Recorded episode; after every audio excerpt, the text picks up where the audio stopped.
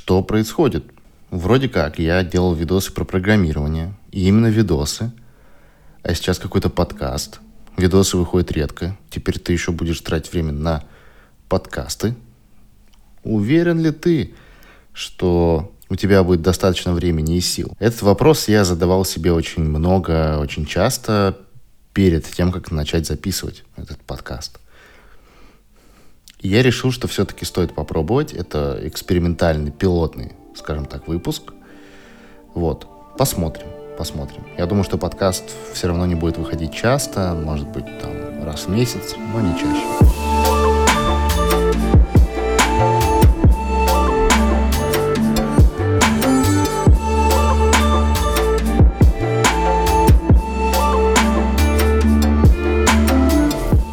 Собственно, давайте я сначала вам расскажу, о чем этот подкаст будет, а потом первой темой будет, собственно, почему я решил этот подкаст записывать. Подкаст будет про то, а, какие у меня есть новости с момента записи предыдущего выпуска. Не переживайте, с моего рождения все пересказывать я не буду. Вот, то есть это какие-то мои личные новости, которые, ну, не совсем уж там личные, да, без каких-то личных деталей, но про меня а, и про что-то, может быть, как-то связанное с каналом. То есть это в том числе какие-то обновки технические, о которых я сегодня, кстати, расскажу. Это какие-то планы по поводу следующих э, форматов. То есть это и видео, и стримы, и те же самые подкасты. Ну и это в том числе рассуждения на какие-то темы, либо на которые у меня наболело, либо как-то связаны контекстуально с темами остальными, ну, либо с какими-то хайповыми темами, как э, чат GPT. Извините, если вы устали от хайпа вокруг чат GPT, вот. Э, но теперь эта штука с нами надолго, поэтому не говорить о ней скорее плохо, чем хорошо, и я об этом сегодня буду рассуждать в том числе. Почему так? Теперь о том, а, зачем я решил записывать этот подкаст. Действительно, вы могли заметить, что если вы смотрите мой канал, что у меня видосы выходят не так часто, то есть э, очень редко они выходят там каждый месяц, обычно раз в два-три месяца. Это связано с кучей причин, потому что видосы долго и сложно делать, плюс у меня есть full-time работа, и вот это вот все. Сейчас э, немножко не...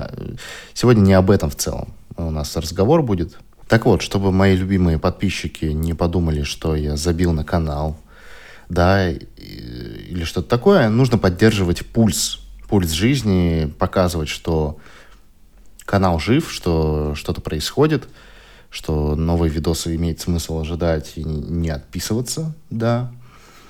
Вот. Для этого я уже давно использую почти год э, телеграм-канал свой. Кстати, подписывайтесь, если вы еще не подписались.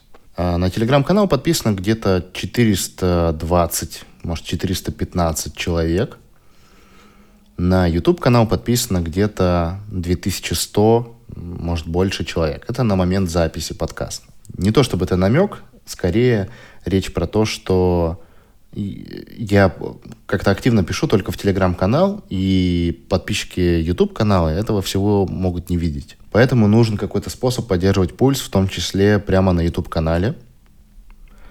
Можно использовать, конечно же, вкладку сообщества и писать э, туда какие-то посты, но признаться честно, на мой взгляд, э, YouTube как платформа для текстовых постов отвратительно. Оно и понятно, потому что YouTube не для этого проектировался, не для этого создан.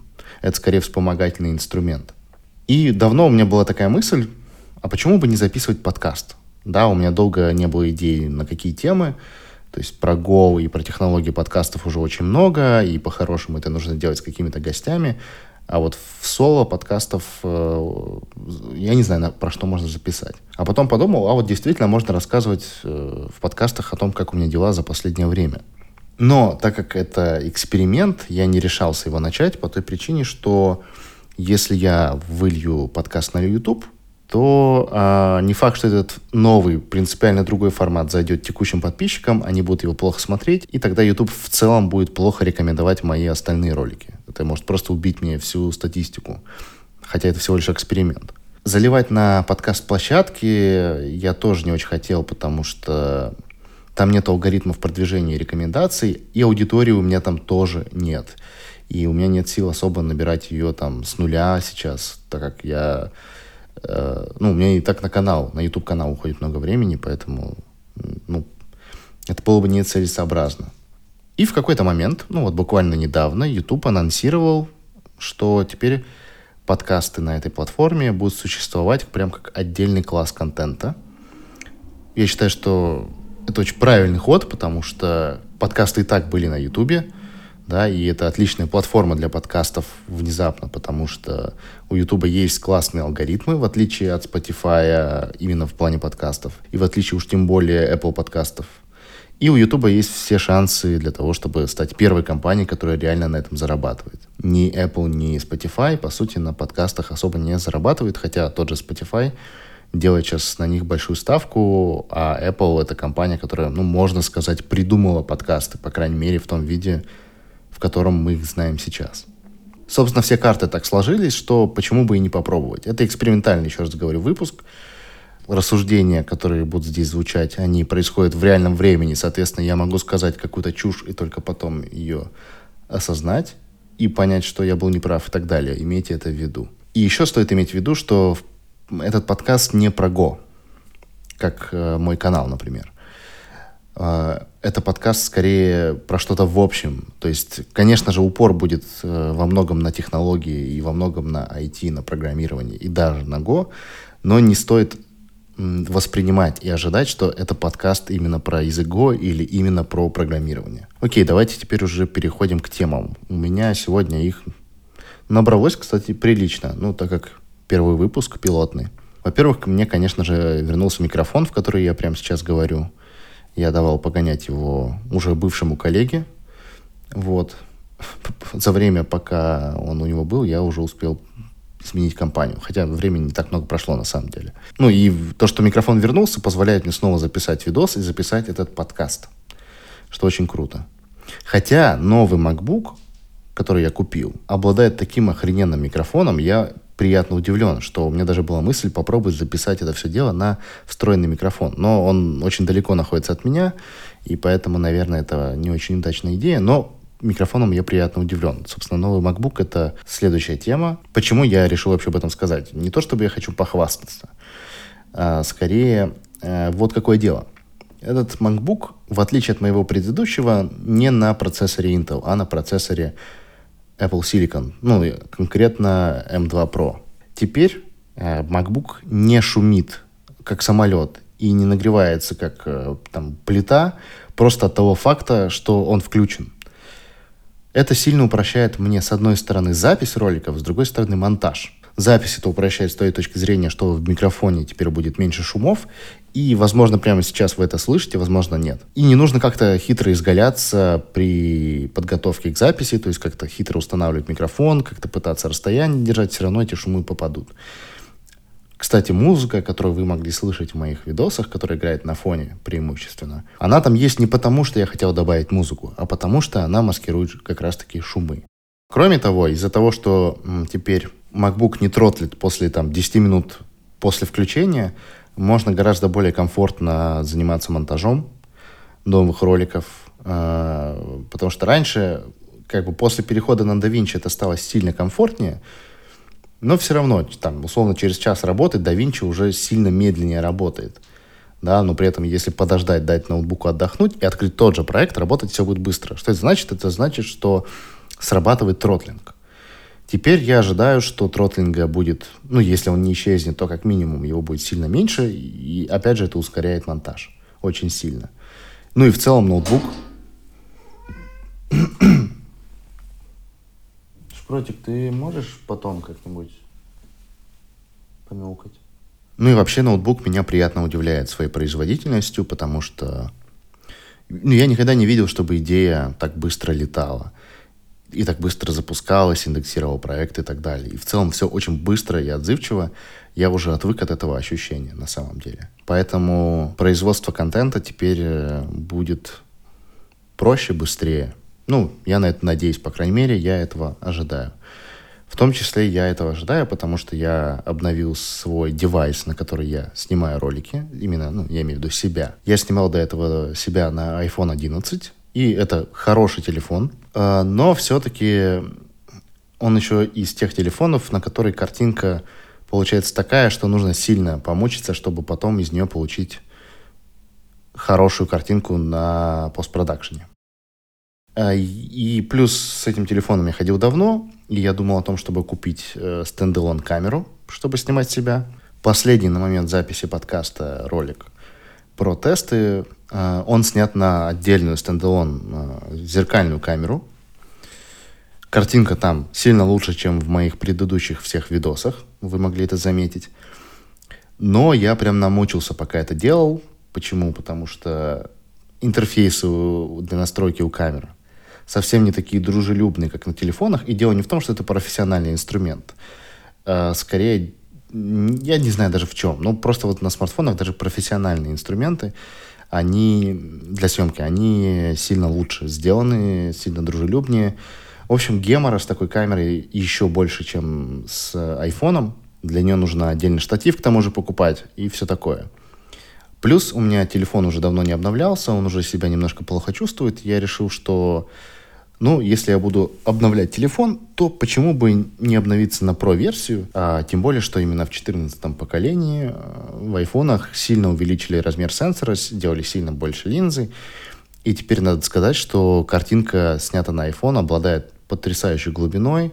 Плюс там можно снимать в ProRes в 10 бит. Короче, не буду сильно грузить техническими подробностями. Суть в том, что видео на iPhone получается очень крутым даже даже без какого-то сильного света. Можно в плюс-минус комнатных условиях снимать, получать все еще четкую, красивую картинку.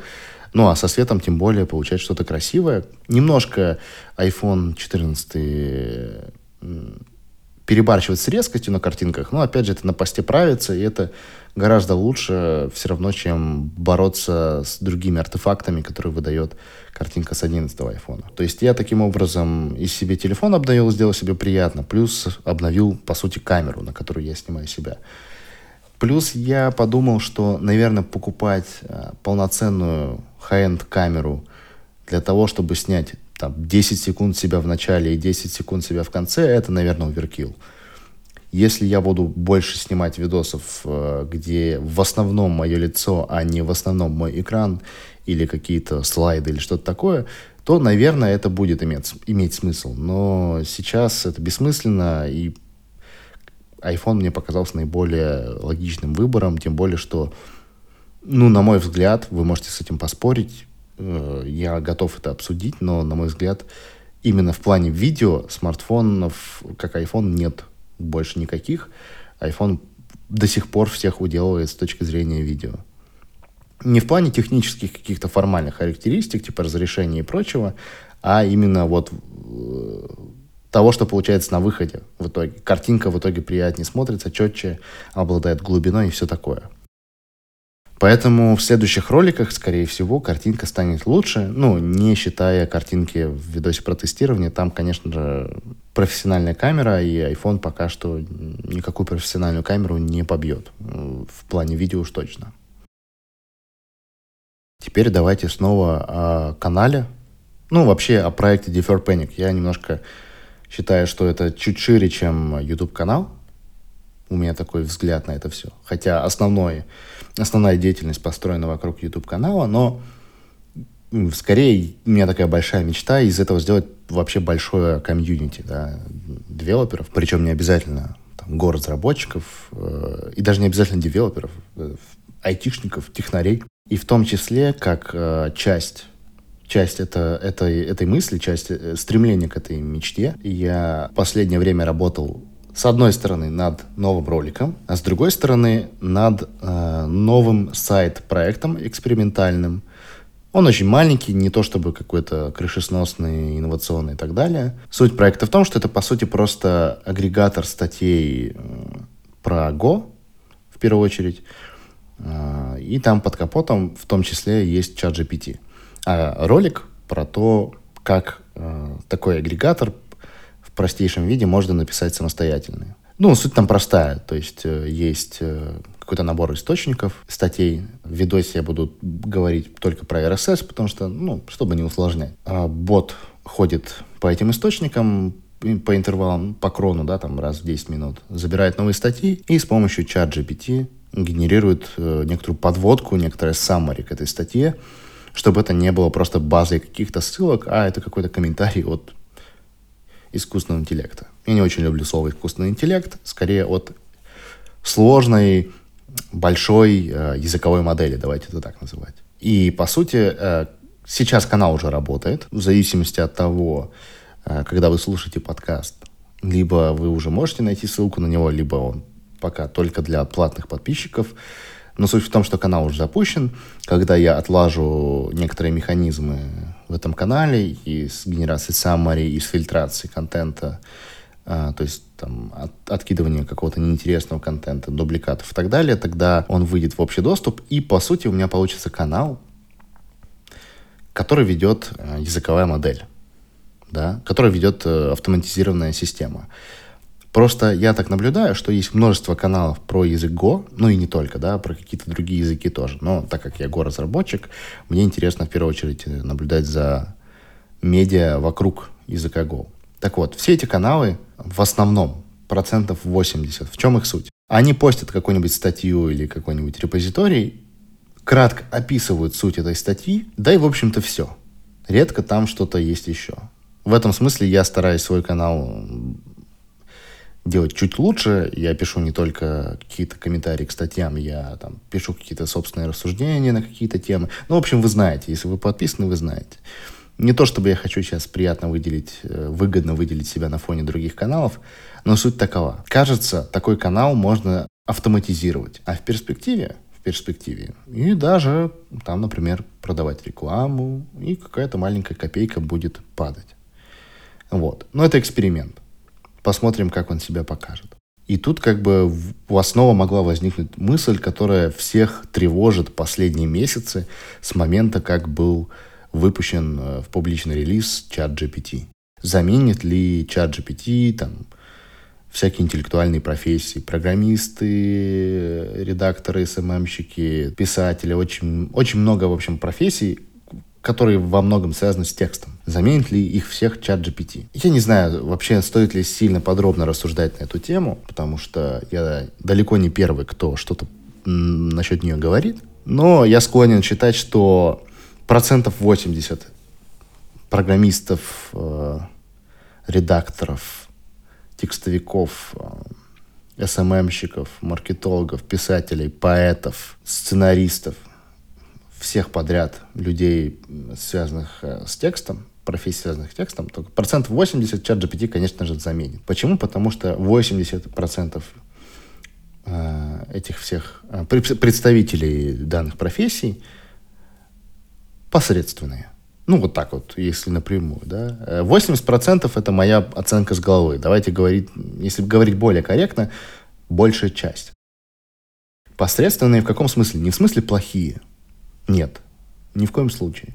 Скорее, э, вот, например, давайте поговорим о профессии, которая нам с вами ближе всего. Программисты. Большая часть э, программистов, да, людей, которые пишут код, они просто синтезируют э, ответы со Stack Overflow и код с GitHub в, в, в какое-то подобие кода. Да, поэтому часто у них кодовые базы там, в разнобой все план, в плане стиля, да, и все такое.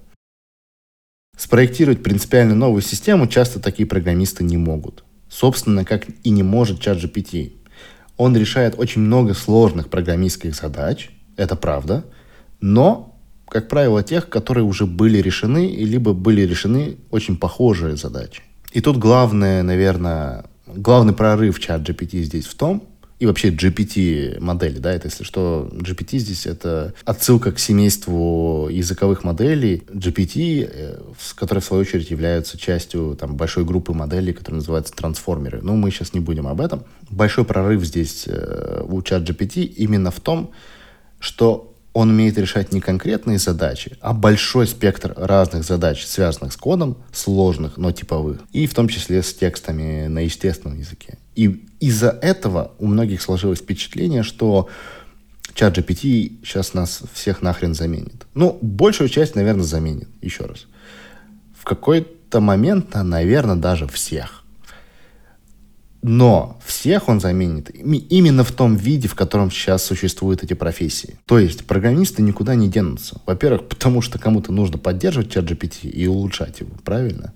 А о каком-то самосознании и самоулучшении там пока вообще не идет речи. А во-вторых, мы просто как программисты выйдем на какой-то новый уровень взаимодействия с информационными системами. Ну, раньше мы условно писали там, дырки выдавливали в перфокартах, потом появился ассемблер, потом языки более высокого уровня, потом еще более высокого, еще более высокого и так далее. Это просто считайте, что еще один уровень, еще один уровень абстракции, еще один уровень э, взаимодействия с компьютером. И всего лишь. Понимаете, ведь не вымерли же художники от того, что появилась фотография. Ну, как бы тут напрашивается справедливый от, ответ на этот тезис, что есть Midjourney, есть Stable Diffusion, но э, давайте так, Midjourney и Stable Diffusion могут отлично заменить процентов 99 иллюстраторов, особенно тех, которые рисуют не в каком-то своем уникальном стиле, да, а скорее там в каком-то таком generic стиле. Ну и также концепт артистов. Ну, это мое личное мнение, да, и оно может быть неприятным для представителей этих профессий, но мне кажется так. Опять же, там останутся те, кто обладает именно креативностью, а не умением правильно выдавать пиксели. Потому что Midjourney не очень-то креативная штука, как и Stable Diffusion, как и ChatGPT. Это всего лишь инструмент выражения мысли в каком-то виде. В виде текста, в виде картинок, в виде чего-то еще. Не заменили же музыкантов генеративные системы музыкальные, да, которые генерируют музыку или позволяют там, заменить э, всю студию производства музыки, заменить целый оркестр у тебя в компьютере. Не заменили, правильно? Ну и тут то же самое. Большая часть, наверное, отомрет, а самые крутые останутся и просто адаптируются. Поэтому, если вы тревожитесь, что чат GPT вас заменит, и не знаете, что делать, что делать на самом деле понятно. Совершенствуйтесь. Прокачивайте не только какие-то совершенно практические навыки, ну, условно, там, фреймворк, да, какой-то, на котором вы в основном работаете прокачиваетесь как T-shaped person, как э, человек, который в целом умеет решать проблемы с помощью информационных технологий, а не просто знает, как какие-то штуки сделать в React или как, как подключать там веб-фреймворк какой-то в Go. Да? То есть э, совершенствуйтесь на более высоком уровне. Прокачивайте свою креативность. Потому что какой бы крутой ни был чат GPT, я сам в восторге, пока то, чего у него нет, так это настоящей человеческой креативности, которая идет от ошибок. А мы же хотим сделать искусственный интеллект таким, чтобы он не ошибался, правильно? И тут-то его и будет главная слабость.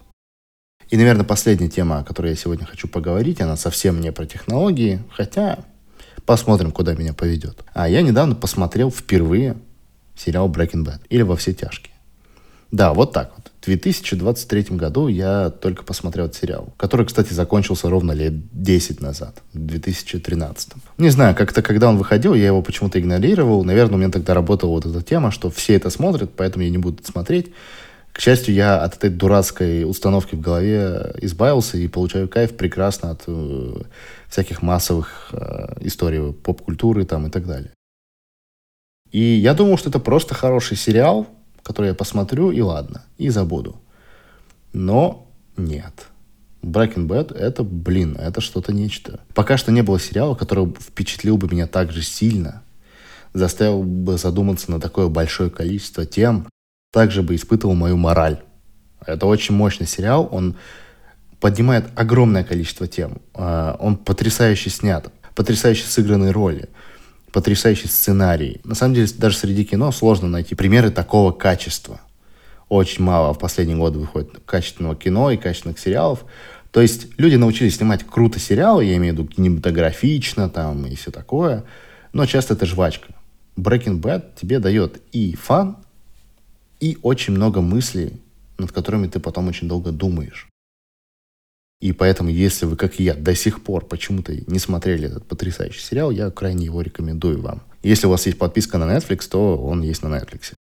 Естественно, естественно, как э, того требуют обычно фанаты все Breaking Bad, после Breaking Bad я начал смотреть спин приквел к этому сериалу Better Call Saul или «Лучше звоните Солу», а, где главным героем выступает второстепенный персонаж Bad Сол Гудман. Если Bad концептуально мне зашел, еще вот на уровне описания, что там учитель химии, обнаружил, что у него рак, но у него нет денег на лечение. Он Плюс у него гордыня, он не хочет брать деньги э, благотворительные, поэтому он идет, типа, варить э, всякие запрещенные вещества, да. Концептуально прикольно. То вот сериал про сериал драма про адвокатов мне казалось максимально чем-то тягомотным, скучным и так далее. Но нет, опять же, я очень сильно ошибался, и я сейчас смотрю второй сезон Better Call Saul, и надо сказать, что, блин, очень круто. А, он еще лучше, чем Breaking Bad, внезапно, да, чего я вообще не ожидал. Поэтому я смотрю его с еще большим удовольствием, ну, понятно, потому что к первому сезону Better Call Saul авторы, само собой, уже набили руку, уже у них больше свободы творческой за счет а, уже большого опыта, поэтому сериал крутой, конечно же. После Better Call Saul планирую посмотреть еще спин фильм «Эль Камино», который называется. Но говорят, что он не такой уже крутой, хотя в целом как самостоятельный фильм, говорят, неплохой. Не знаю, насколько вам зайдет такие вот рекомендации из мира поп-культуры э, в подкасте. И вообще, насколько вам зайдет подкаст, я понятия не имею. Это, еще раз повторюсь, эксперимент. Да, посмотрим, во что это выльется. Может быть, какие-то следующие видосы я уже буду делать с видео, но странно будет, если я вот так вот час буду один смотреть в камеру, да, наверное, это будет иметь смысл, если у меня будут какие-то гости, опять же, будут ли они, черт его знает, я не знаю. Посмотрим, поживем, увидим. Но в любом случае пишите, как вам подкаст, как вам такой формат, о чем вы бы хотели, чтобы я порассуждал или чтобы рассказал именно вот в таком формате подкаста. В целом просто пишите свои вопросы. Я думаю, что в следующем выпуске я попробую на них ответить. Следующий выпуск, скорее всего, выйдет примерно через месяц после выхода этого выпуска. Не буду больше терять ваше время. Спасибо, если вы вдруг дослушали до этой точки. Я вам тогда очень благодарен. Жду от вас фидбэка. Всем пока.